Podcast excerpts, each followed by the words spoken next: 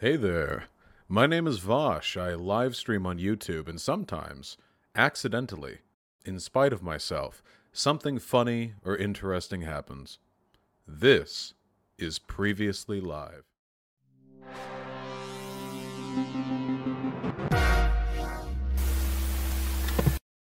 If you've seen this video before, if you've seen somebody respond to Ben Shapiro debunks, epically owns viral racism systemic explained, if you've seen that before, you can leave. Just go. Just get it. Get out of here. Okay? I know Xander Hall already did it. I'm sure he did a great job. I know Destiny already did it. I'm sure he did a great job. I'm really sorry. I have to do it. Because I saw like two minutes of it. And it's so fucking stupid. I have to. I'm really sorry. I have no That's choice. Art- Get ready for the Ben Shapiro beatdown hour. Let's go. Okay, so there's a video that is going around on Facebook and on YouTube. It's from Act T V called Systemic Racism Explained. Makes some interesting arguments, and I thought it's worthwhile going through them a little. Does Ben Shapiro look different? He, did he change his hair? I think he changed his hair. He looks smaller. I think, you know what? I'm going to open this on a hot take. I actually think he looks cute here. Uh, you know what? I'll take I'll take the hit. I think he looks cute. I don't know if it was the hair change or something. I think he looks a little cute here. Okay? It's my humble opinion. Just my humble opinion. A little bit. So we're going to play the video. We'll stop it. We'll discuss. This video is sponsored by the Ben and Brothers. No. Nope. The end of the He has a friend named Kevin. Tales. This is Jamal. Jamal is a boy who lives in a poor neighborhood. He has a friend named Kevin who lives in a wealthy neighborhood. True. All of Jamal's neighbors are African-American. True. And all of Kevin's neighbors are white. True. Because Jamal's school district is mostly funded by property taxes, his school is not very well funded. His True. Classrooms are overcrowded, his teachers are underpaid, and he doesn't have access to high-quality tutors or extracurricular activities. Very Kevin's true. School district is also funded by property taxes, so his school is very well funded. His classrooms are never... This is like a little SimCity kind of thing, you know? Ooh, that would actually be a really good addition to SimCity. Um, if like every, if like when you be- break up your city into like neighborhoods or boroughs, and it was the property taxes of an area that contributed to like the funding of some of the, um, some of the like districts in there, that would actually make it a lot more interesting. Yeah. Well, yeah. Where's the redlining option in SimCity or City Skylines, the better SimCity? Overcrowded, his teachers are very well paid, and he has access to high-quality tutors and lots of extracurricular activities. So let's talk for a second about school policy. The reality is that if you wanted Jamal to be able to go to Kevin's school, what you'd want is something called school vouchers. You want people to oh. be able to move away from their school districts. One of the chief reasons that Jamal is confined oh. to his local public school is because of Democratic policy that has decided that you must go to school in the district where you live. So, oh boy. So... First of all, unironically, forehead, just move. Okay, there are so many things wrong with this right off the fucking bat. First of all, that doesn't solve the problem. What, you just want to, like, abandon your neighborhood? Like, every... So do you... So we're talking about systemic issues to fix systemic problems that affect millions of people, not giving advice to one single individual kid to give them a good life. So do you want literally hundreds of thousands or millions of poor people to all take vouchers to their local schools? You do realize that, A, the nicer schools in that area cannot, like, handle this increase in, um... in a uh, uh, uh, student accommodation. B, um, not every single one of those students is going to be cl- even remotely close to n- a neighboring school. Like some of these commutes are going to be like thirty, forty, fifty minutes away from parents who do not have the money to hire drivers and do not have the time to take out of their work schedule to spend two hours schlepping people back and forth. Um, third of all, you're just leaving these neighborhoods to rot, so nobody should go to schools in poor districts? This is one of the fundamental issues with the brain-dead libertarian solution to poverty. Well, if you just do this and this, just start your own business. Yeah, motherfucker, we're trying to find solutions to problems that affect lots of people, and not everyone can do the things you're talking about. One person can start a new business, maybe, if they're lucky and have the right skills. If everyone just starts a new business, there will be nobody to work in those businesses, so there will still need to be people subject to the system of inequality we're talking about. You literally just want to leave these ghettos to rot, like everyone just drives out for an hour and we just leave entire sections of the United States of America, wastelands, with no money, with no resources, and if you're born there and you don't have the resources necessary to get a voucher to another school, you're just literally fucked? This is such an unbelievably fucking brain-dead thought. Like, oh, well, huh. This is like this is this is this is like the district equivalent of like, oh, oh, your house is dirty. I borrowed this one from Destiny's video. Copyright Destiny. Your house is dirty? Well, just move to a new house, dude. You don't want to get the government to clean up, do you? Just mo- just move. Just move to a new house. Just keep just keep moving. Just keep just just keep moving. And as that house gets dirty, just move along. Just, just keep on going. And mind you, those neighboring schools, I, I'm telling you, could not get um, enough funding on their own to accommodate like a twenty, thirty, forty, fifty percent increase in their um, in their student attendance, which means that those schools are going to start to do poorly as well, because you're literally like fucking doubling the class size.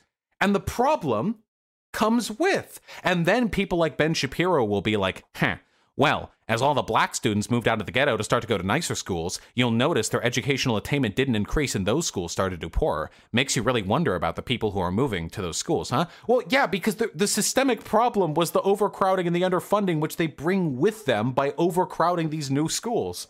Ben Shapiro probably wouldn't actually do, like, the race crime shit, but other people would. And Ben Shapiro frequently, like, touts those arguments, or at least bolsters them with his own. And this is also why a lot of people have left lower income areas and moved out to higher income areas specifically for better public schools. So, if But not everyone can do that.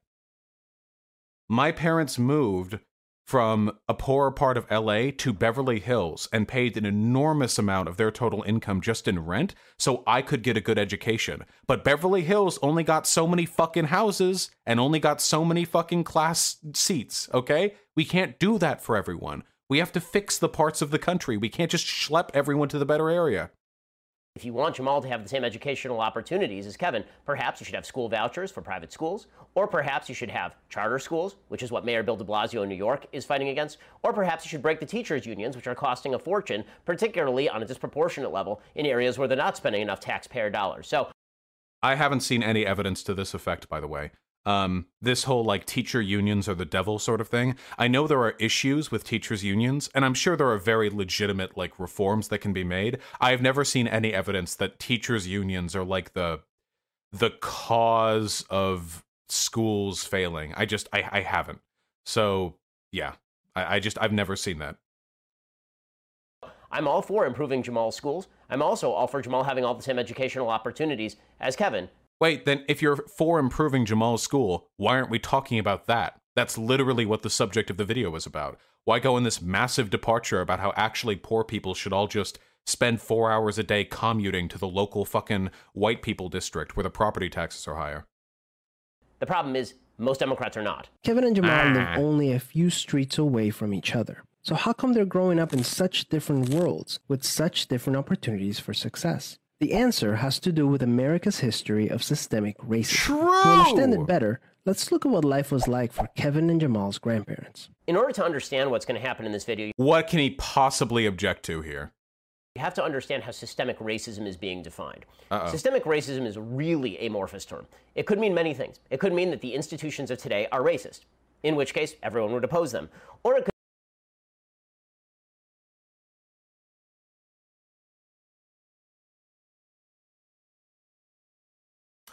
Well, obviously these institutions can't be racist, because if they were racist, people wouldn't like them.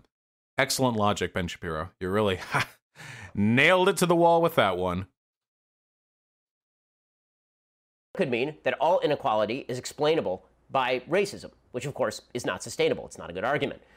Uh, I'll respond to that one in a second. The argument that this video is going to try to make is that all of history has meaning. And that is true. History does have what? consequences for today. What? The problem is, as we'll see, the video tries to explain all inequality with reliance on history and no inequality with response to exacerbating levels of income inequality, exacerbating levels of single motherhood, personal decision-making, or any of the other variables that could come into creating the gaps we see today. Okay, we need to have a talk about what systemic racism means. Are we ready to have that conversation? Let's do it. We're bringing up the paint. Now, in the legal... Is Bastiat still here? He can affirm this, just so everyone knows I'm not talking out my ass. But in case he's not, I will continue to say what I was going to say anyway. So listen, there are different components of systemic racism that we can look at when we're talking about the ways in which a society disproportionately affects a certain group of people, okay?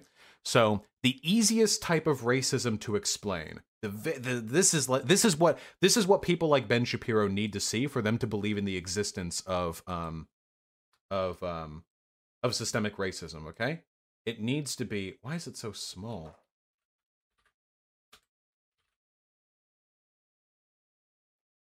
It needs to be explicit racism. This is the easiest component to prove.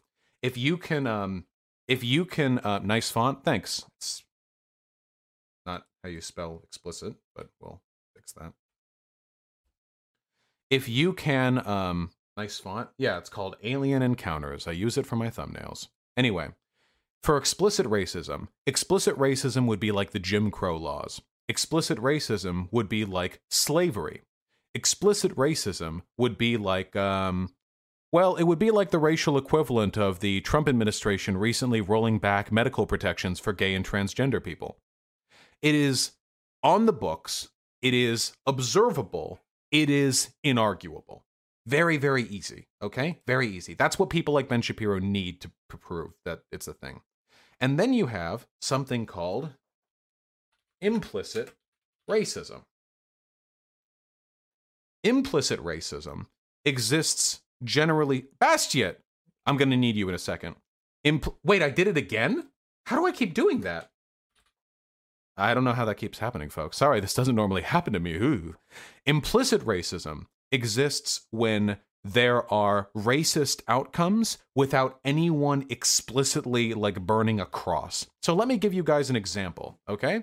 I've been compiling this research document. I'll do a full stream in it soon. Um... And uh, I've been compiling a lot of stuff in here on uh, institutional racism, okay?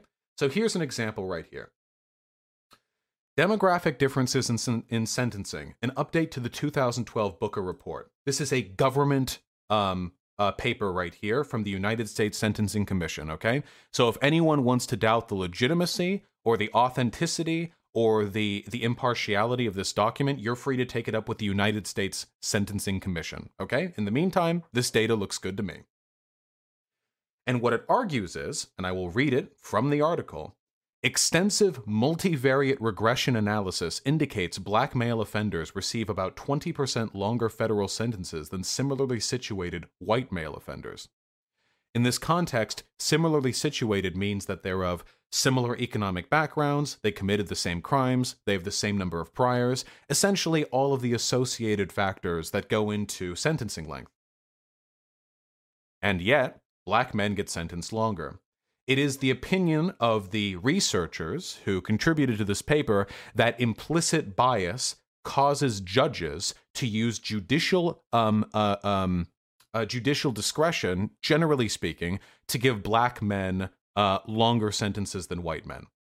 Now, at no point in the course of this paper do they ever say, um, do they ever say, well, the judges say you're black, so therefore you're going to be in prison for longer. In all likelihood, it's not explicit bias that um, that leads to this disparity. It's implicit. It's people having these long-held social preconceptions that influence their out, their their decision making. Here's another really great example, okay? Um, many studies, which are also in my document, have shown that when uh, mock jurors are given evidence on an alleged crime, like a bank robbery, for example, that evidence becomes much more guilty Um, the more dark-skinned the person they're looking at is. So they'll look at like two like shaky photographs of like a, a bank, like a, you know, security camera and stuff like that. And one of them, it'll be Photoshop. Like one of them will be like a light-skinned person and one of them will be a very dark-skinned person. And overwhelmingly, like the mock jury will indicate they feel a greater degree of implicit criminality in the darker skin stuff. So that's literally just skin color being the only factor there, because it's a it's a mock, it's it's a it's a controlled test, you know? That's implicit racism. Implicit racism is the idea that even without intending to, it is very possible for us to replicate um, um, uh, uh, racist outcomes. And then finally, we have the last conceivable factor of of systematic racism. And this is the one that triggers the fuck out of conservatives. This one gets some real upset.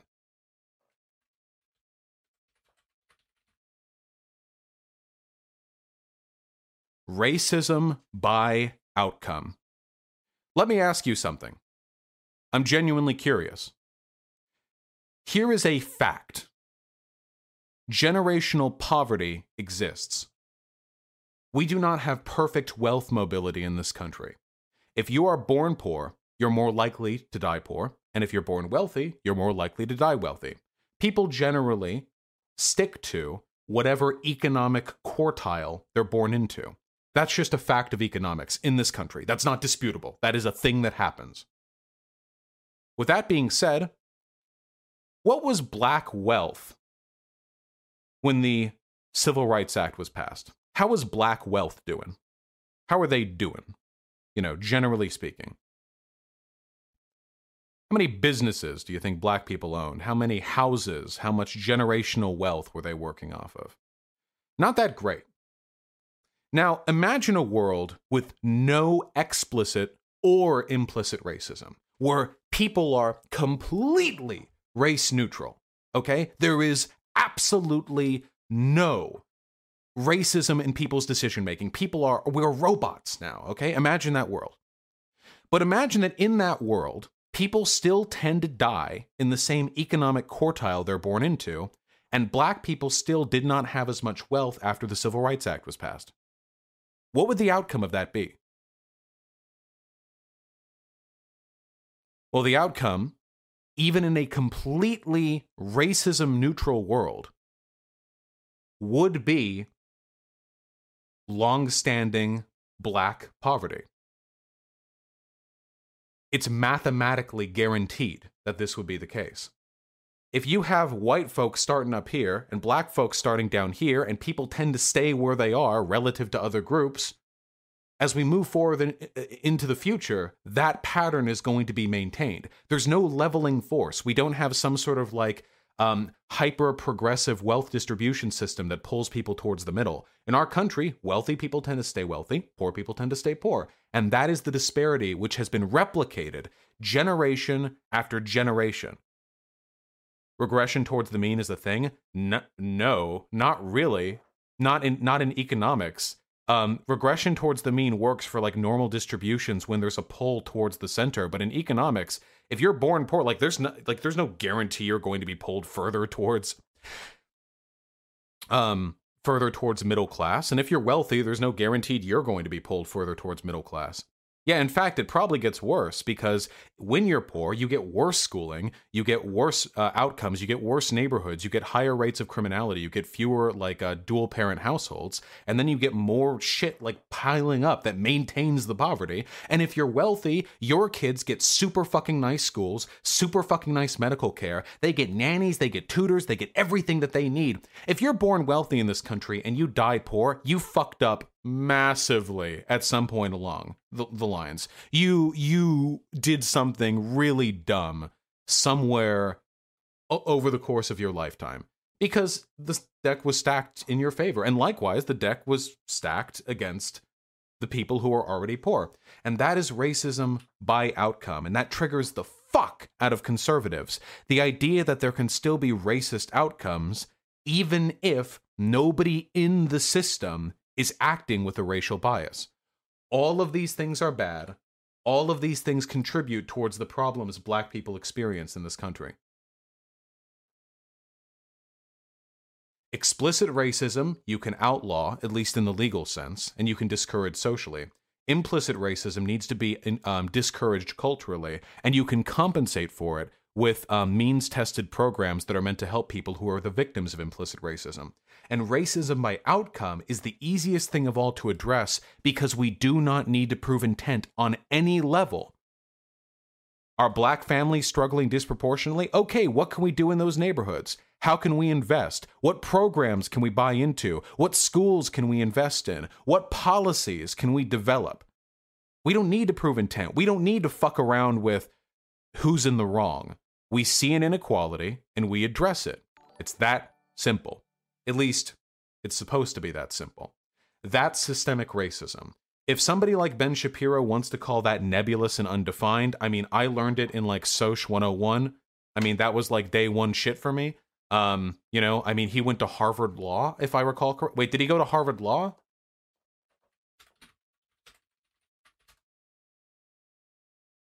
Yeah, Harvard Law School, two thousand seven. Yeah, he went to Harvard Law. I don't think this should be like too, I don't think this should be like too much for him. But that's okay. So just so you guys know, when I talk about systemic racism from this point forward, my goal is going to be to explain why there is a disproportionate outcome and what can be done to address it. Decades after the Civil War, many government agencies started to draw maps dividing cities into sections that were either desirable or undesirable for investment. This practice was called redlining. Get it? Because they use red lines? And it usually blocked off entire black neighborhoods from access to private and public investment. Banks and insurance companies used these maps for decades to deny black people loans and other services based purely on race. Historically speaking, owning a home and getting a college education is the easiest way for an American family to build wealth. But when Jamal's grandparents wanted to buy a house, the banks refused because they lived in a neighborhood that was redlined. So Jamal's grandparents were not able to buy a home, and because colleges could prevent them from attending through legal segregation, their options for higher education were really scarce. So let's talk about redlining. Redlining yeah. became illegal in the United States as early as nineteen sixty-eight. Mm-hmm. The Equal Credit Opportunity Act was followed by the Home Mortgage Disclosure Act in nineteen seventy-five, which was a predecessor to the Community Reinvestment Act, both of which were an attempt to ensure that people who are living in low-income minority neighborhoods could actually get loans. And these things were very effective. In nineteen ninety-two, researchers... So, just to clarify, when we're talking about massive generational wealth disparities, fifty years is fucking nothing. Are you kidding me? fifty years... There are black people alive today who are old enough to still get erections without the use of medication, who remember being second-class citizens before the Civil Rights Act. Those people would have been alive to have known their great-grandparents, who would have been, if not slaves themselves, then the children of slaves. We are not far off at all. And this is the issue with this, like, well, we've taken care of the racism, so everything should have sorted itself out. Guys, if you're running a marathon and it's nineteen fifty-two and someone runs up with a snub nose and caps you in the fucking knee, this affects your running ability, obviously. And then, like, ten years later, the ref runs up and they're like, whoa, whoa, whoa, whoa, whoa, whoa, whoa, whoa. You can't cap people in the knee anymore. You can't do that. You're not allowed to do that. And then they just walk away. You, your, your knee's still shot. It's, you didn't, you didn't fix the problem. You just kept it from happening again. And in the case of redlining, it's even arguable to the extent as, as to the extent to which we've even prevented it from happening again. You didn't fix the issue. You can't just like get rid of the ability for people to fuck people over and then expect people to get over the fact that they were fucked over. There isn't an economic trend towards the center in this country. That doesn't exist. Stickiness at the ends. The Federal Reserve Bank of Boston tried to look at the data. They collected information on some thirty variables related to lending decisions. They found that virtually all of the difference between minority and non-minority denial rates was explained by those variables. A reanalysis of that... Ah, by those variables. Like poverty? Now, why would black people be more likely to be poor than white people? You know, if you set up a system where black people are made poor, and then you say, oh, you can't discriminate with your loans against black people anymore, only poor people, you haven't really fixed the problem. No shit, if you account for those variables the disparity is accounted for, you made them poor. You can't just do like this race-neutral approach because that doesn't fix the issue. That information found that black-owned banks were actually lending to white-owned businesses at higher rates than they were lending to black-owned businesses. Furthermore, if it seemed... Yeah, because black-owned businesses are more likely to have unstable credit ratings, be in poor neighborhoods, and be owned by poor people. Yeah. So we didn't fix the issue. We just changed the criteria by which we maintain the same system of discrimination. That banks were discriminating against black borrowers on the basis of they needed to have higher credit qualifications, what you would see is lower default rates from black clients of banks, from people who are borrowing money from banks in the black community. There are zero studies that show any of this. So the bottom line is this. Redlining was an evil and awful policy. It was made illegal. On the Wikipedia page, it literally says, although it was made illegal in the nineteen seventies, the practice may have continued in less overt ways, like redlining continued. Actually, the Wikipedia article on redlining, like, talks about how, um, talks about how, like, the trends haven't been changed, like, at all. This is literally just, like, me Google searching, like, while reading this. Like, these are literally, like, the top art. Like, this isn't, like, disputed. This isn't disputed. Are you a civic planner now, Ben Shapiro? Because all the people who actually study this stuff, I mean, like, this isn't, like, difficult. I don't know. Like, you, I mean, you can just, like, scroll through, I guess. Here's the Fair Housing Act that he got really hard over just thirty seconds ago.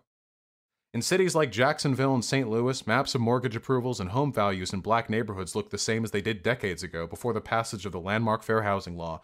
Well, shit. These are the people who just want to blame all black poverty on black culture, by the way. Legal in the nineteen sixties. By the nineteen eighties, it, the banks were not lending at disproportionate rates. In fact, if you look at among different communities, as Thomas Sowell has pointed out, Asian Americans get loans more easily than white Americans. That does not mean the banks are being racist toward white Americans on behalf of of Asian Americans. The reason why Asian Americans get loans disproportionately is because a lot of the Asians who come into this country are wealthy Chinese business owners or the children of business owners who come here to America to benefit from our educational system. And because they're more wealthy, they have higher credit scores, which means that it's much easier for them to get the loans than uh, uh, than like a like a, a, a native resident of this country. The same uh, takes place with Nigerians, by the way. Most of the Nigerian immigrants here in America are wealthy as shit. They're like doctors and stuff. Do you think the average poor Nigerian can afford to come over here to America? We're selecting for the wealthier groups of people. When it comes to college education, it is also worth noting that, yes, there were many universities that were segregated. There were many universities that did not allow black people to attend. Since the nineteen seventies, the most prominent measure that has been used in order to admit black students to m- major universities across the country has been affirmative action, which actively discriminates against people who are not black in favor of black applicants, specifically by ensuring that black applicants don't have to have the same test scores or G P As in order to get into those same schools. So this is not true, by the way. I know there are a lot of people who freak out about affirmative action, but first of all, affirm- people, the way people talk about affirmative action, they act like it's like, They act, this is because I see neo-Nazi comics about this, you know, and that's this is what they this is what they think. OK, they think like a nice white boy comes in and they're like, hey, I have a four point two G P A. Here are my extracurriculars. He's wearing a suit and everything. He looks like a little mini Ben Shapiro. He comes like, hello, um, I have a four point two G P A and um, my extracurriculars are excellent. And here you go. I recently donated all of my bone marrow to uh, recent charities. So here you go. And then Tyrone comes in. Hey, yo, what's up, white boy? Well, what do I know? Shooting hoops. All right, peace. And then like, and then like the fucking, the, the, the, the fucking admissions officer has to be like, hmm. Hmm. No, like that's, like that's what they think it is. That is what they believe it is. That is, right now, that's what Ben Shapiro is thinking. Ben Shapiro is thinking right now, I don't want my daughters being cucked out by these b- big b- black... Like, that's what they're thinking right now. But in reality, in reality, first of all, affirmative action usually stipulates that in uh, situations where there are two people of equal qualifications, um, it's suggested you take the minority member, which makes sense. Think about it. If we're ta- talking about averages... A black kid who gets a four point oh G P A probably worked harder than a white kid who has a four point oh G P A, because the black kid was more likely to have had to have done that while overcoming other associated socioeconomic uh, factors than the white kid. Like, if you're taking two kids from two neighborhoods, one of them is from Compton and the other one is from Beverly Hills, and they both have a four point oh, I know who worked harder for that four point oh. Like, that's a, I know for a fucking fact, like, yeah, you know, even honestly, forget extracurriculars, I know who worked harder, okay? Now, again, we're speaking about averages here. I'm not saying every black student with equal grades to every white student did better than those white students, but we're talking about averages. The stipulations surrounding affirmative action are much more complicated and much more individual than people like Ben Shapiro like to pretend they are, where it's literally just going like, well, we need to meet the black quota for this week, and uh, let's see, we've got this guy, uh, this guy didn't know how to speak English, and uh, this person had a bone through their nose, and you know what, fuck it, we need to, we need to fill the government quota. I really do think that's what conservatives like think. I, I actually think, yeah, quotas are illegal, you can't do them. Um... I, I think I think that's what they think. Have you ever seen like a Facebook post or like a screen cap of one from some angry mom screaming about how their little boy didn't get to go to an Ivy League university, probably because of some black? I, I know you've seen those posts. I've seen them so many times. I know that's not good data collection or anything, but I know this sentiment is out there. People really genuinely believe that affirmative action is causing all the hyper-qualified whites to lose their jobs to like stupid black people. Um, now, is Ben Shapiro saying that outright here? No, but I do know that people who listen to this are going to hear that in his arguments. So not only has policy been corrected, it's been overcorrected in these areas. Not an outcome. Kevin's grandparents, on the other hand, got a low-interest loan to buy their first house and got accepted into a handful of top universities. Yeah, like, overcorrected, he says, as redlining is still an issue and black wealth is still like one fiftieth the average white wealth. Universities, which traditionally only accepted white students. This opened up a wealth of opportunities that they were able to pass on to their kids and grandkids. The basic assumption of this video is that if your grandparents are rich in the United States, this means that you are rich in the United States. Nope, means you're more likely to be rich. And if your grandparents are poor in the United States, that means that you are poor in the more likely to be poor in the United States. This is factually untrue. The reality Holy is shit. that income changes over time, that there are an enormous number of people in the United States by percentage who are able to rise from poor to middle class and their children from middle class to... What is enormous... What a weasel word. What, what, is that, what does that mean exactly? Enormous. Economic mobility across generations. I haven't read this document. I could, guys, I could end up getting blown the fuck out right now. Pursuing the American Dream, Economic Mobility Across Generations from Pew Charitable Trusts. I haven't read this. It's totally possible I might get fucking obliterated right now. So let's see. Family income, family wealth. Let's see if we can't find ourselves.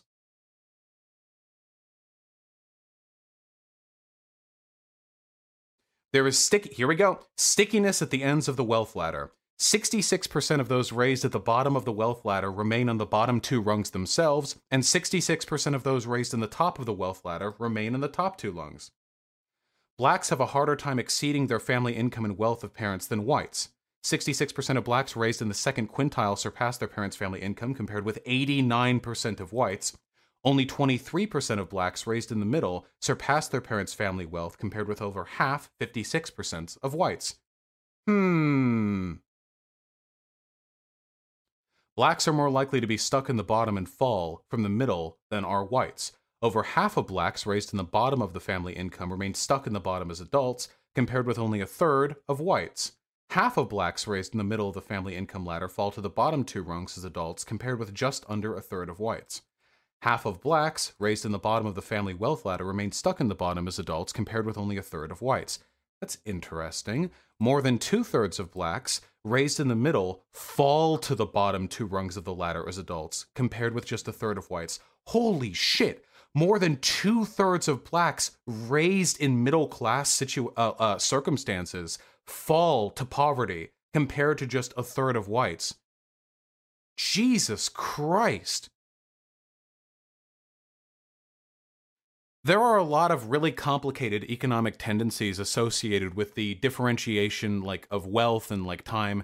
Um, generally speaking, children tend to make more than their parents. The reason for that being in large part because wages rise with time, and also because um, uh, uh, the average um, the average um, uh, chi- what's the term birth rate uh, has been decreasing in this country, meaning that there are fewer children, which means more wealth can be invested into the raising of the fewer number of children.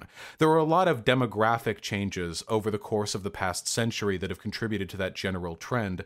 But with um, with regards to, it seems, black people specifically, there seem to be some sort of socioeconomic conditions that are keeping them towards the bottom, like way more than other groups, um, which is, um, ugh, you know? Not great.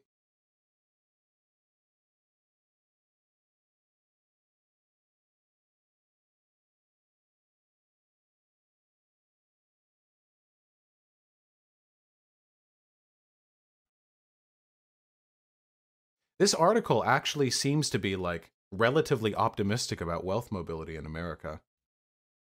And even they have evidence indicating that there's a massive racial bias in that regards. This is stuff that I'm going to be adding to my uh, research document, but I don't have it. Uh, I don't have it there at the moment. Yeah, a phenomenon known as stickiness at the end. Um, Americans raised at the top and bottom of their fam family income ladder are likely to remain there as adults. Yeah, I mean, now mind you, there are always going to be individuals who exceed their circumstances. Nobody has ever denied that.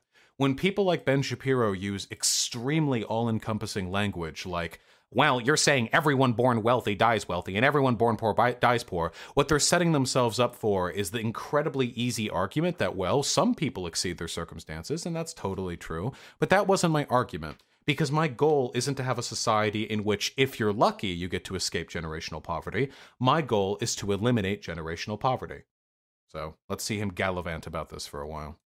To wealthy. The biggest problem that we have in the United States right now is not a historic wealth gap. The biggest problem we have is an income gap in the United States. And there's some fascinating statistics surrounding this. There was a Harvard study recently that showed that black males who were growing up in the same household incomes as white males were actually underperforming their white male counterparts, even in high income neighborhoods. Why do you think that is, Ben Shapiro? Do you have an explanation for that? You would think that all of this might imply racism, except for one inconvenient fact uh-oh. in the study. Uh-oh. Black women who are growing up in the same high-income neighborhoods as white women growing up in the same high-income neighborhoods, black women were performing at exactly the same or higher rates than white women in those neighborhoods. Which... Well, it's a good thing there are no specific culture or legal problems that black men specifically are disproportionately saddled with. Hmm. It's a, it's a good thing there are no specific... Uh, issues there.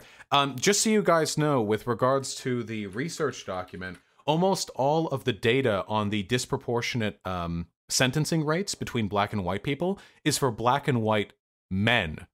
Um, black and white women are, at least with regards to how they're treated by the criminal justice system, not that different. Because when we say the, the phrase scary black man as a sort of derivative, like, of the, the media, you know, like Fox News, like the thug archetype, you know, it's always black and it's always a man. The story needs both of those characteristics. So it is men in this respect who are getting these, these assertions saddled with them. I mean, think of everything like black men specifically deal with in this country with regards to the media perception of them. Everything from there being a legitimate debate as to whether or not George Zimmerman was in the right to murder a fucking black teenager, to all of the uh, police reports, you know, like, I felt threatened, like, he looked huge. There's actual data, by the way, on how black men are perceived to be larger and more muscular than uh, white men of the exact same size. Literally, exact same weight, exact same size, exact same shoulder breadth, same height, everything. And the black man looks much larger, on average, in the eyes of the people who are surveyed. Um, interesting. There is a unique intersection between the perceived, social perceived, unintelligence of black people and the socially perceived violence of men. That lends... to the idea that black men specifically are the uh, the bestial threat against which the racist, you know, the, the more white supremacist types are trying to defend this country. Such is life. Which, which would suggest that there are other factors at play other than simple racism. Furthermore, the basic idea that most wealth in the United States is inherited and that millionaires are really only millionaires because their parents were millionaires. Well, nobody's talking about this, Ben. This is literally irrelevant to the... Nobody... Most wealth in the U S is inherited? Who the fuck said that? I have never heard that claim in my life. I mean, probably a lot of is, is a lot of it is inherited, but I have never... Like, this is literally irrelevant to what we're talking about. That really isn't true either. The vast majority Damn. of millionaires and billionaires are people whose parents were not millionaires and billionaires. Chris Hogan, who's a black financial expert, he did a survey of ten thousand people, and what he found was that of those ten thousand people, seventy-four percent of millennials believed millionaires inherited their money, fifty-two percent of baby boomers did, but only twenty-one percent of millionaires received any inheritance at all. Just sixteen percent inherited more than one hundred thousand dollars. Only three percent received an inheritance at or above. This ha this has... nothing to do with what we're talking about. The fact that America is a country in which it is possible to strike it rich has nothing to do with systemic racism. This is the implicit argument is this. Well, blacks, anyone can be a millionaire in this country. Why not you? That's the implicit argument that is being made here. And that is, well, ha, to borrow a line from Stefan Molyneux, it's not an argument, friend, because that has nothing to do with the broader trends of racial disparity in income. one million dollars. In reality, the best path toward wealth in this country is income mobility, not inherited wealth. This opened up a wealth of opportunities that they were able to pass on to their kids and grandkids. Even as late as the nineteen eighties, an investigation into the Atlanta real estate market showed that banks were more willing to lend to low-income white families than to middle or upper-income African-American families. As a result, today, for every one hundred dollars of wealth held by a white family, black families have five dollars and four cents. That is fucking insane. This is this is the start this is the the starting track for the race that we're on right now. I want you to really think about that. Like, this is the starting point from which Ben Shapiro believes our race-neutral country should be now void of systemic racism.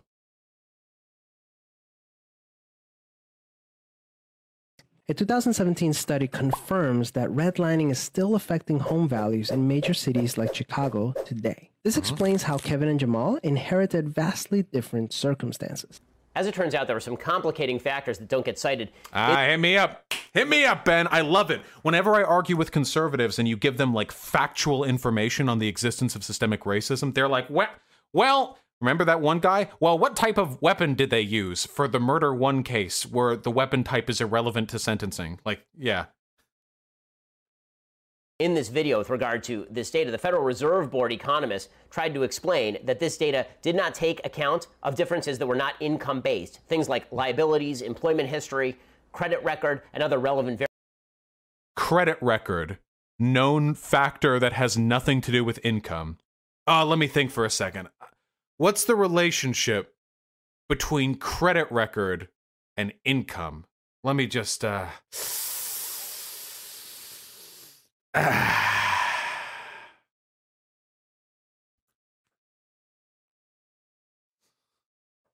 variables that should have been considered. It should not be particularly surprising that discrimination in the past has impact on the actual income of people who are living in the areas that were denied loans. That whoa, whoa, whoa! Discrimination in the past contributes to disparate outcomes that, well, that that's almost like our system has a racist outcome. Ben! Ben, are you doing a turnaround on me? That shouldn't be a major surprise, but that is not... Well, wait, uh, wait, I don't know. Wait, is it a surprise? I don't know. I'm very surprised right now, Ben. You've surprised me. I, I, I you, you've done it. You've shocked me. Is this... Oh, we're halfway through the video still. You're almost there, man.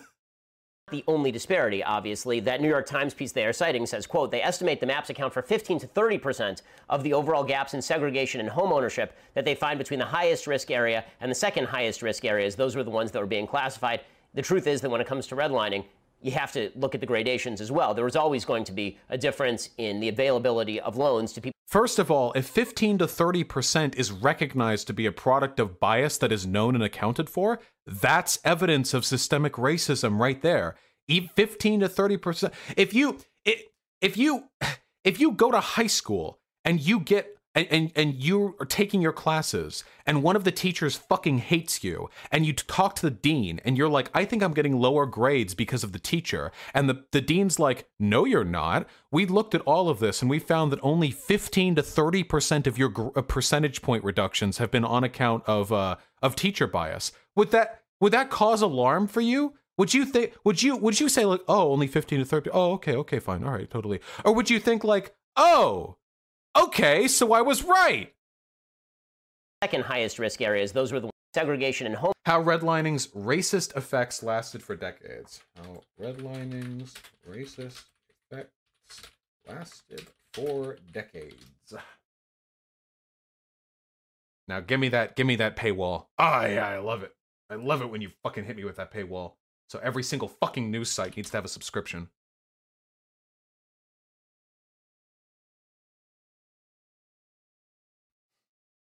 All right, they said, this is a short article, fifteen to thirty percent. They estimate the maps account for fifteen to thirty percent of the overall gaps in segregation and home ownership that they find between D and C neighborhoods from nineteen fifty to two thousand ten. The gaps between D and A neighborhoods are clearly even wider. Oh, he didn't mention that. Oh, that's interesting. So he said that only between the shittiest neighborhoods is fifteen to thirty percent of the overall gap accounted for. But if you're accounting for the difference between the nicest and the worst neighborhoods, there's actually a larger, oh, oh, I, I understand why he wouldn't make mention of that. Anytime a conservative brings up a study or an article, I strongly encourage you to just look, just go look at it. Just Google it. Just Google the fucking title. Um, fascinating. So the minimum here is fifteen to thirty percent uh, uh, systemic racism between these groups, but much wider between the D N A. Like, okay, you go, Ben.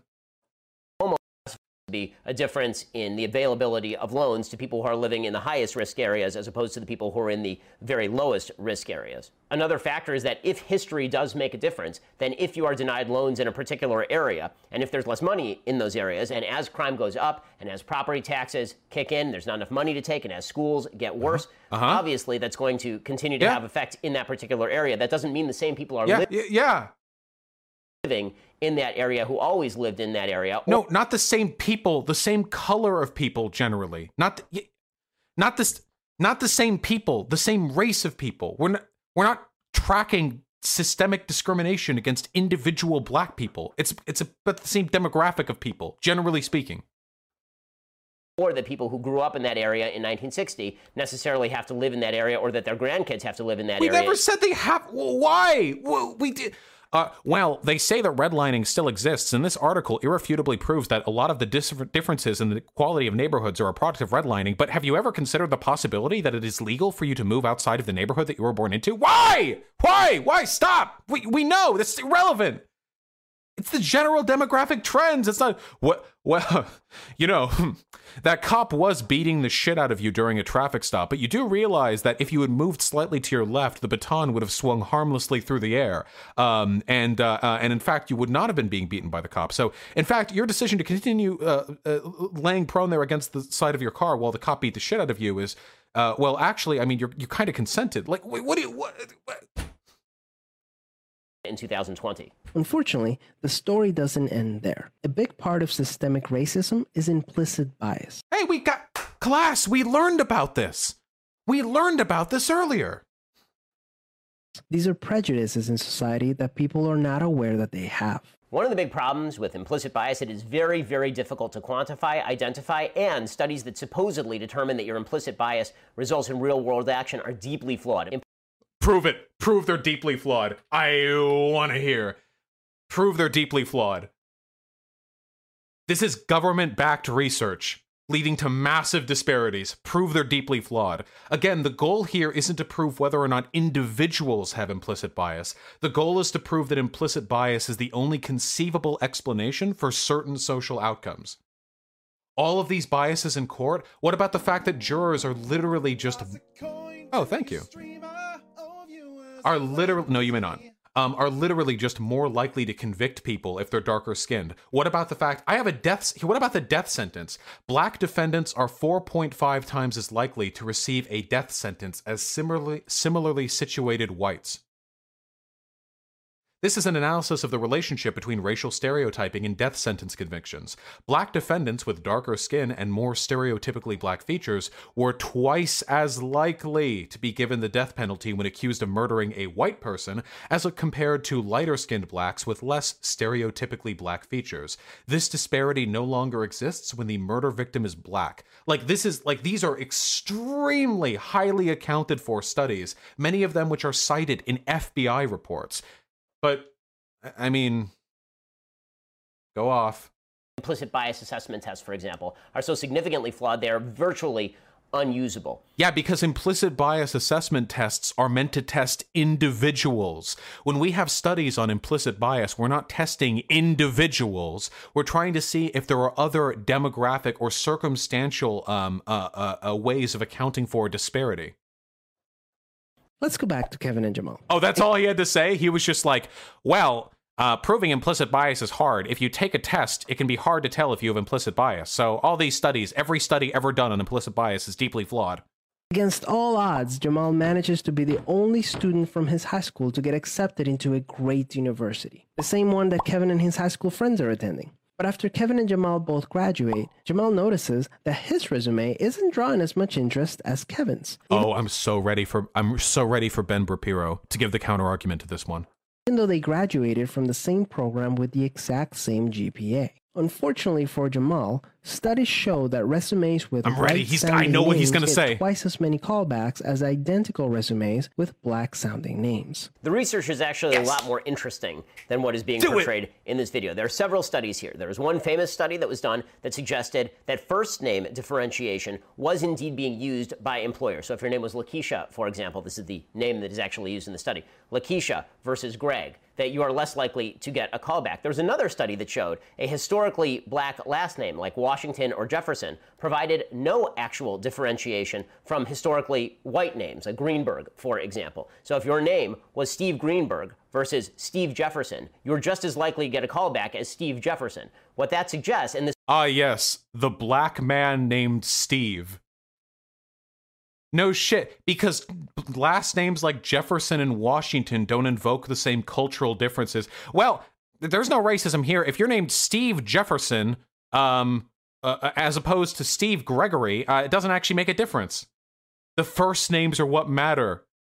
This was confirmed by subsequent studies, ah. is that the actual issue here is a question of class discrimination, not an issue of race discrimination. Yes, he did it! Ah, he did it! This is a slam fucking dunk for me. Okay, so the original study that was done was one of the most comprehensive studies on implicit bias, implicit bias in employment ever done in the United States of America. Tens of thousands of individual data points were compiled together into the irrefutable fact that if you have names like Tyrone, LaQuisha, Uh, Deschanel, like that kind of stuff, you know. If you have very stereotypically black names, you are much less likely to get a callback on your resume. And then, and then some other people came up and they were like, wait, hold on. I don't like the fact that this proves racism exists. Hold on. And they conducted a study which disproved that original study. I wish I had this in front of me. This is actually part of the data that I was going to put into my research doc, but it's still being compiled and I don't have it in front of me and I don't want to go looking for it and accidentally find the wrong thing. But the um, follow-up study used names like Steve. Like Ben Shapiro said, they were using last names, but the first names they used were either race neutral or even white leaning. So they would use names like Ryan and Chloe. Yeah, yeah, Ryan and Chloe. That's what they would use. They were like, hey, you said black people weren't getting calls back, but Ryan and Chloe are getting calls back. So obviously it's not a race thing. That is Un- th- those are the unironic names of the study, by the way. That's actually real. That's a thing that's, that's a real thing that they did. Chloe. I have never met black people named Ryan and Chloe. I never have. I'm sorry. If that's bias on my part, I'm really sorry. I have never. And I, you know what? I never will. I will never meet a black person named Ryan or Chloe. It's never going to happen, okay? Ever. So with that being said, The goal of the follow-up study was to obfuscate the legitimacy of the original research by diluting the available data on the association between resume callbacks and your first names, by redoing the research, but using the most innocuous conceivable names, they were able to bury it. Yeah, nobody's ever going to pick up a resume, see somebody called, like, Chloe Washington and think, like, oh, this person's pretty ghetto. But here's the quick question, my friends. Ben Shapiro followed that up by saying, so it's a class thing, not a race thing. So here's a follow-up question. How do you tell a person's class by their name Tyrone? Let's really think for a minute. Try to imagine a connection there that doesn't involve racism or racial bias. You, you read the name Shaniqua, and you think, low class. How do you get from A to B without racial bias?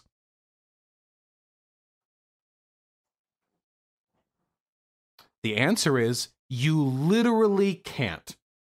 The association is between ghetto names and poor black people. That's the association. But that is a heavily racialized association. That is a bias which is Irre irre irre irre irrevocably associated with race. So what Ben Shapiro is doing here when he says it's actually a class thing is he is proving he is racist. And that's not, I'm not being flippant there. He is proving his racial bias. Because if he can effortlessly uh, associate names like Shaniqua and low class, and then reduce that exclusively to a class thing, he is very clearly indicating that's an association he holds true as well. I bet you Ben Shapiro, as owner of the Daily Wire, has turned down many a Shaniqua looking to get in on his uh, particular political outfit. In other words, the reason that people are discriminating against Lakeisha as opposed to against Steve Johnson or Steve Washington is because people are actually using the first name as a stand-in for social class. They are figuring that if you were huh. named Lakeisha, it's because you probably came from a more impoverished background. Now, this... Hmm. Oh, he, well, he's making this very easy for me. Hmm. This is not restricted to the black community. This happens in the Jewish community as well. If oh, really? What Jewish names suggest low class? Find one for me, Ben. If you get an applicant and the applicant's name is Ben, you might treat that applicant different than if that person's name is Benjamin. You might treat a Menachem different than you treat a Mike. You might, so let's see the data on it. I'm not going to argue there's no anti-Semitism in America, but if that's real, then prove it. Show data on it. Also, would it be, I don't think it would read Benjamin on the paper. I think it would just look like Benjamin. But, uh, but again, like, what he's saying right now is literally like, so there's bias in other places, so the bias against black people can't exist. Dude, if there's data on anti-Semitism in hiring practices, which is totally possible, then sure. I mean, Jews are an oppressed class of people. So, yeah, makes sense. And that is because you are trying to read into the person your perceptions of culture or perceptions of class, not really perceptions of race. Oh, oh yeah. Your perceptions of culture. Oh yeah, there's no racial element there. Oh yeah. When oh, when I see Shaniqua Washington on my applicant's resume, I'm reading into their culture. There's no race involved. I'm just looking at class and culture. I mean, it's true. Ben, racism can never exist if you have this high of a standard to set. If this is, if this is, if this is like the line you're drawing, like that someone can look at Shaniqua, say, nope. And you're like, well, that's actually a completely racially ambivalent look at a cultural difference. Aren't you the person who complains about black culture? Dude, Ben, Ben doesn't think rap is music. So we know for a fact Ben is already one of these like, full tilt, black culture sucks, like, they just need to pull themselves up by their bootstraps type. Um,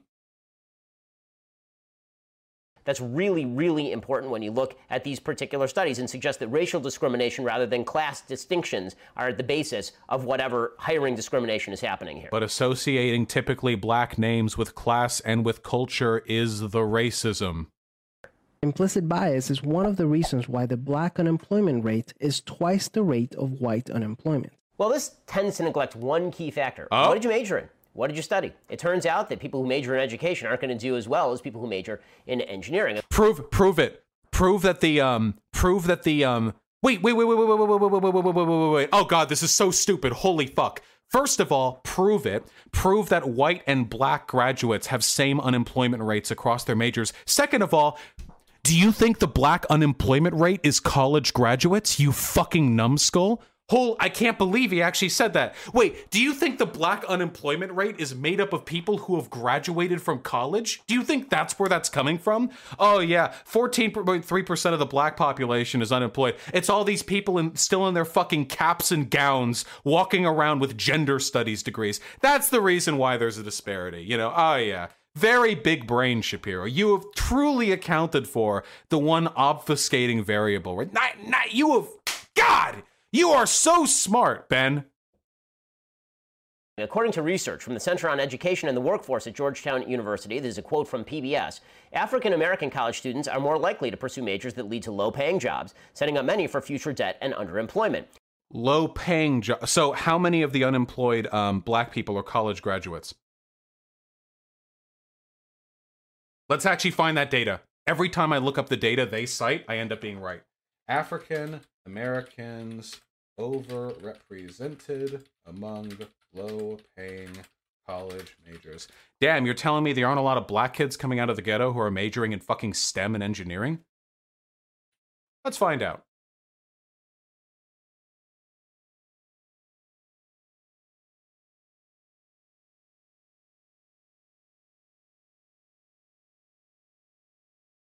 In contrast, black college students are overrepresented in service-oriented fields, humanity, education, and social work.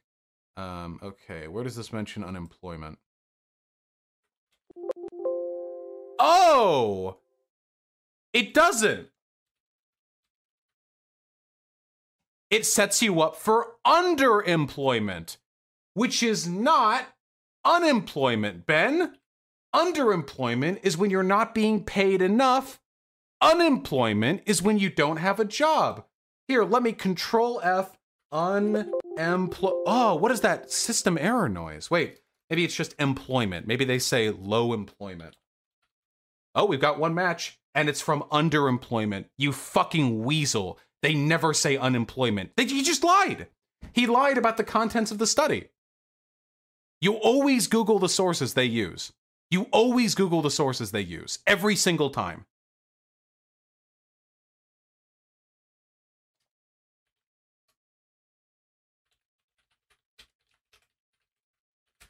So not only did he lie,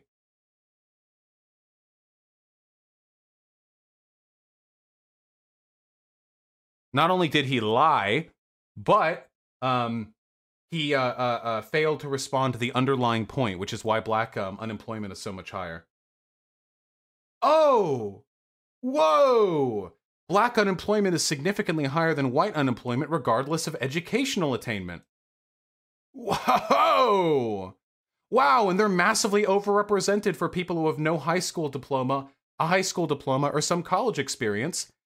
And black people who have a bachelor's degree, so actually who choose a major, are below the national unemployment rate as of two thousand fifteen. Wow!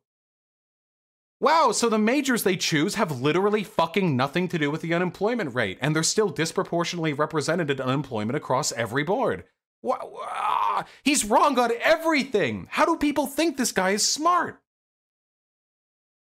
Students are more likely to pursue majors that lead to low-paying jobs, setting up many for future debt and underemployment. Over time, these occupational... All sources linked in the description. Benny boy, Benny boy, Benny boy. Don't link these in the description. Don't. You shouldn't link things in the description when they don't support your points, Benny boy. You should. You shouldn't say that. Choices contribute to the wealth and opportunity gap. Oh, did he say underemployment? Wait, did he say underemployment? In which case, what he said, he didn't lie, but he was just like, it had nothing to do with unemployment? Engineering. According to research from the Center on Education and the Workforce at Georgetown University, this is a quote from P B S, African-American college students are more likely to pursue majors that lead to low-paying jobs, setting up many for future debt and underemployment. Over time, these... Oh, then he... Then there was never a point! Then there's nothing that, wait, okay, so he didn't lie, credit to him, but then what the fuck does this have to do with the point? Underemployment isn't unemployment. I, I, I mean... Educational choices contribute to the wealth and opportunity gap between whites and blacks that spans generations. Anthony Carnaval, who's the director of the program, says basically African Americans have been going to the right church but sitting in the wrong pew. In a way, they are using education to climb the social and economic ladder, but they're being steered toward majors that will make them low earners. So, in other words, low earners isn't unemployment, Ben. The stat you're referring to is on black unemployment. There are several confounding factors that are not being taken into account in this video. One, what college did you go to? Two, what did you major? Do you think the college you... Wait, wait, you can't... Wait, wait, wait, wait, wait. No. The unemployment rate is not tied to college graduation. It's ubiquitous across every level of education for black people. So that's irrelevant. And three, what kind of job did you get afterward? You can see... If you got a job, you're not unemployed! He he turned. He's so used to debating college S J Ws that he turned this into a conversation on how underwater basket weaving is like a bad like career choice for black people or whatever. Like he completely pulled away from the unemployment point. Evidence of systemic racism in every area of life. The disparities in family wealth, incarceration rates, political representation, and education are all examples of systemic racism. I have data on every single one of these points, but I know but for a fact Ben Shapiro is about to say some dumb shit that would take like ninety minutes to fully respond to. Now we reach the crux of the matter. The basic idea here is that any inequality can be chalked up to systemic racism. We are now ghost hunting. Nope, that is not the claim that was made. Only that systemic uh, racial inequality contributes to these disparities. Notice, they've said nothing in this video about incarceration. Nothing about incarceration. I have data on incarceration if you'd like to look at that. The simple assumption is that if more black people percentage-wise are arrested than white people, that must be due to systemic racism. Nope, that is not a claim made in the video. Pro like, you, I mean, you're assuming they're making that claim. It'd be nice if you actually stuck to the claims that were being made. If you were actually uh, responding to the claims being made, then you would make the argument that uh, uh, you have data proving there's no racial bias in any of the systems that they pulled out. But you don't have that data, so instead you're going to straw man, and I guess you're going to argue with that now.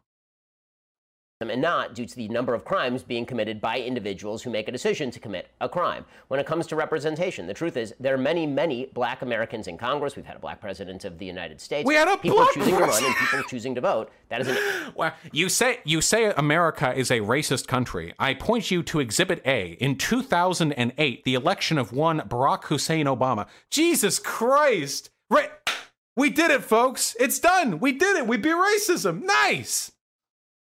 Throwing them all, see what sticks. Obama didn't face any racial bias during his presidency.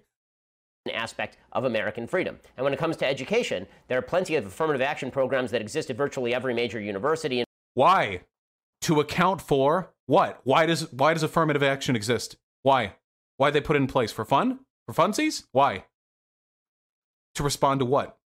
In fact, there are entire university systems like the University of California that have gotten rid of the S A T and the A C T as admissions criteria specifically because they weren't allowing enough minority students to attend. Bullshit.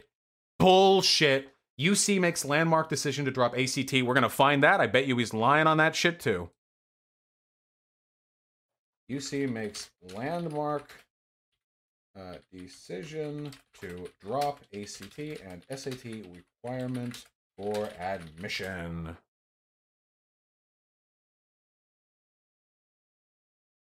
Uh, that's from the L A Times. Here's the L A Times. Is it the same article? Yep, it's the same article. Okay. I'm willing and ready to get blown the fuck out here uh, if uh, if that uh, does end up happening.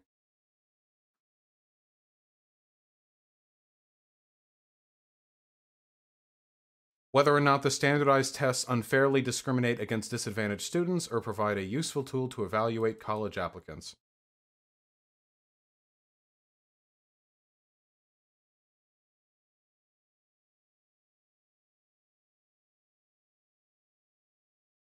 It'll be um, optional on applicants for the next two years and then eliminated for um, C S U students, or sorry, California students three and four. By fall, it's own assessment. evaluate on other things. U C has already suspended the S A T and A C T testing requirement for fall of two thousand twenty-one due to test cancellations triggered by COVID nineteen.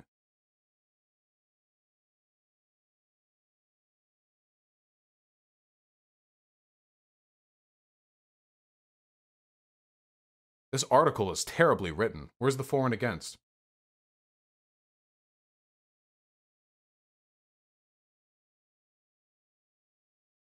U C's decision to drop the uh, decision to require the S A T half a century ago catapulted the test to a place of national prominence, uh, prominence, and its threat to drop in the early nineteen nineties prompted the College Board to provide the test.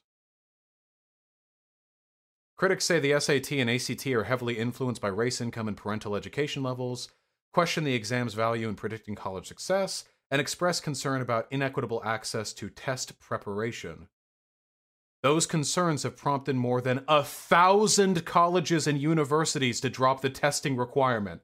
And a lawsuit? Wait, this isn't wait, this isn't just C A schools. Universities across the country have been dropping these as testing requirements.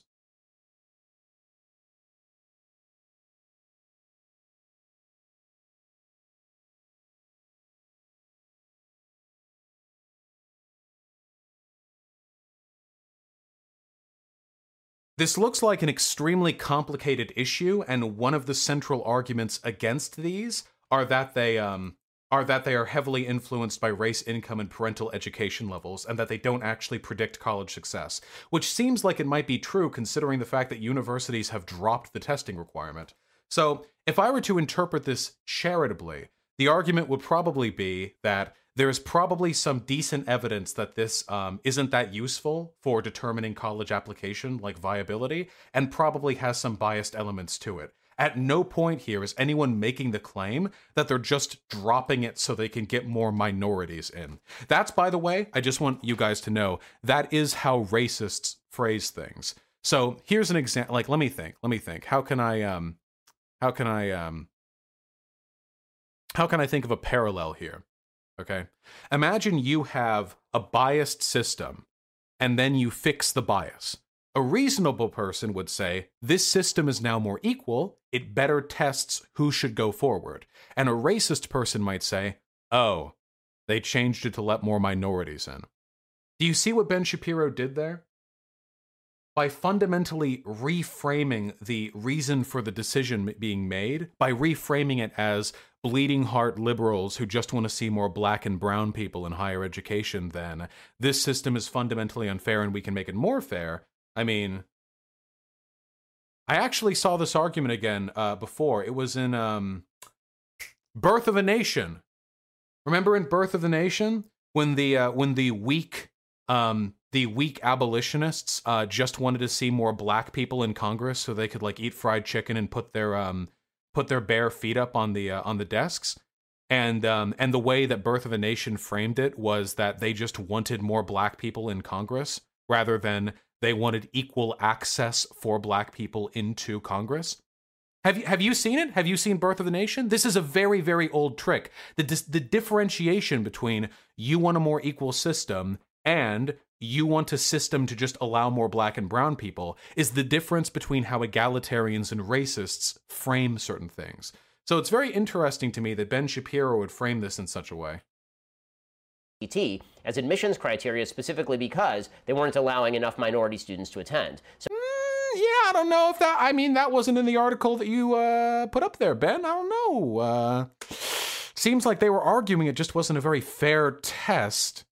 So to attribute all inequality to systemic racism is simply to say that everything you don't... Nobody said all inequality is due to systemic racism, but keep strawmanning, my dude. ...like must be due to systemic racism. No. Nope. Unfortunately, the biggest challenge with systemic... Didn't respond to a single thing that was said by the video here, by the way. ...systemic racism is that there's no single person or entity responsible for it. Wrong. Ben Shapiro is. Which makes it very hard to solve. So what can you do? The first thing you can do is work towards becoming more aware of your own implicit biases. We should always, as decent people, be re-examining our own biases and trying to wipe out bad thoughts we may be having about other people. But said Ben, actually discriminating against Shakikwa or Laquiqua or whatever is actually a culture and class thing. There's no race involved. Oh yeah, when I when I throw out my um this this resume application from Shea Donnell, uh, it's actually uh because uh, I can I can read the class off of the uh, lettering. Ben, rid yourself of implicit biases, Shapiro. The idea that something as vague as you had a bad thought about a group is now responsible for the income inequality between black and white is sort of... What the fuck are you... T- Nobody... What?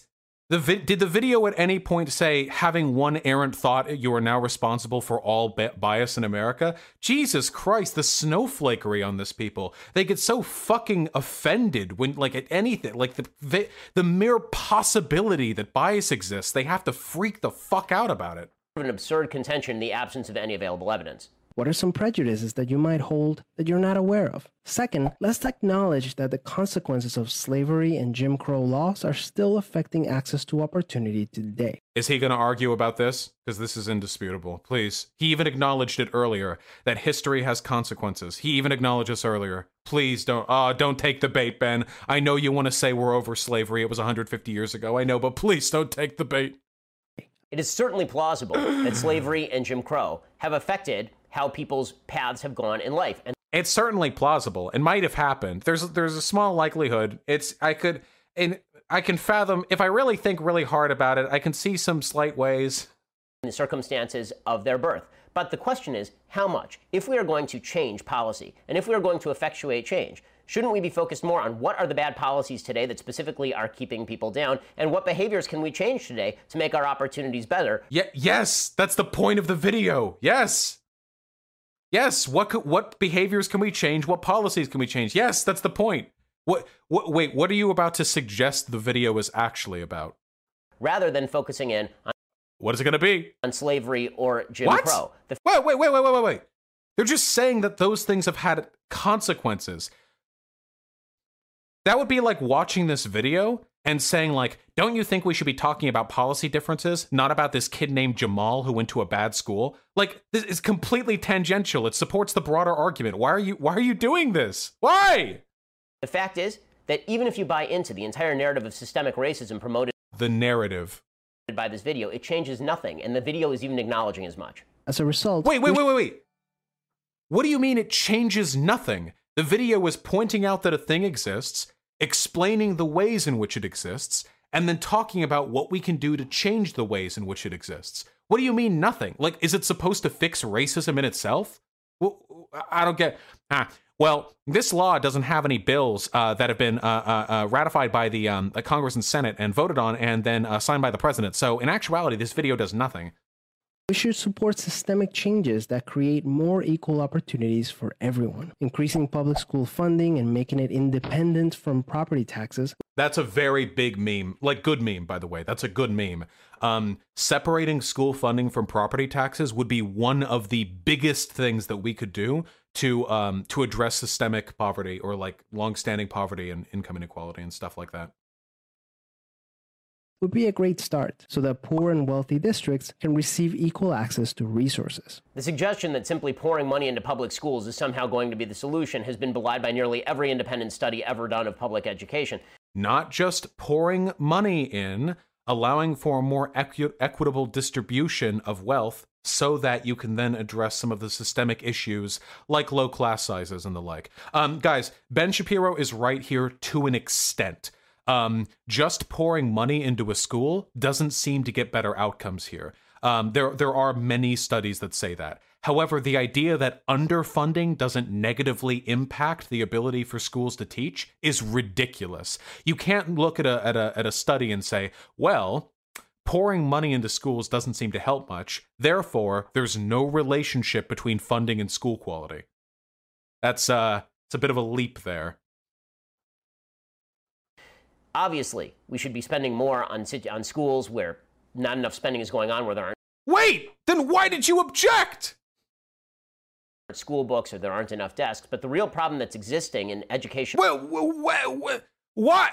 The, the video was literally like, well, we should try to get more money to these schools. And Ben was like, huh, just putting money into schools doesn't really solve anything. Now, obviously, we should put more money into these schools. Why? What are you doing?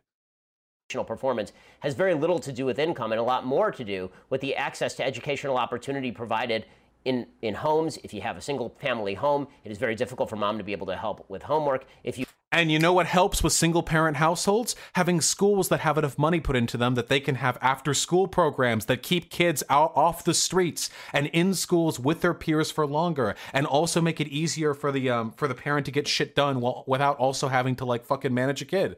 Yeah.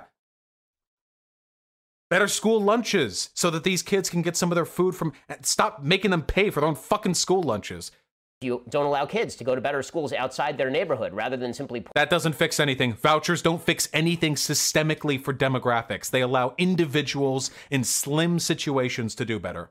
Pouring money into failed neighborhood schools, then you're not really granting opportunity. Failed neighborhood schools. What does that mean to... What does that mean to Ben? Failed neighborhood school. Like, do you just give up on it? Like, hundreds or thousands of students go to that failed neighborhood school. What do you... Do you just, like, oh, actually, we'll stop giving them any money. Just, like, burn it down. Like, will that fix it? Yeah, fuck those kids. Systemic problems require systemic solutions. Luckily, we're all part of the system, which means that we all have a role to play in making it better.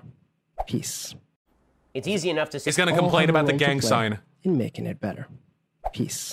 You claim you claim to want to improve the outcomes for black students, but at the end, you throw up a, a, an urban individual... Uh, uh, wielding some kind of um, uh, some kind of archaic gang sign. Uh, I can't imagine this is a good. Uh, I can't imagine this is a good uh, uh, uh, uh, representation of the community. But maybe this is the the example they want to set. All right, I'll move on. Sorry, he's got a gun.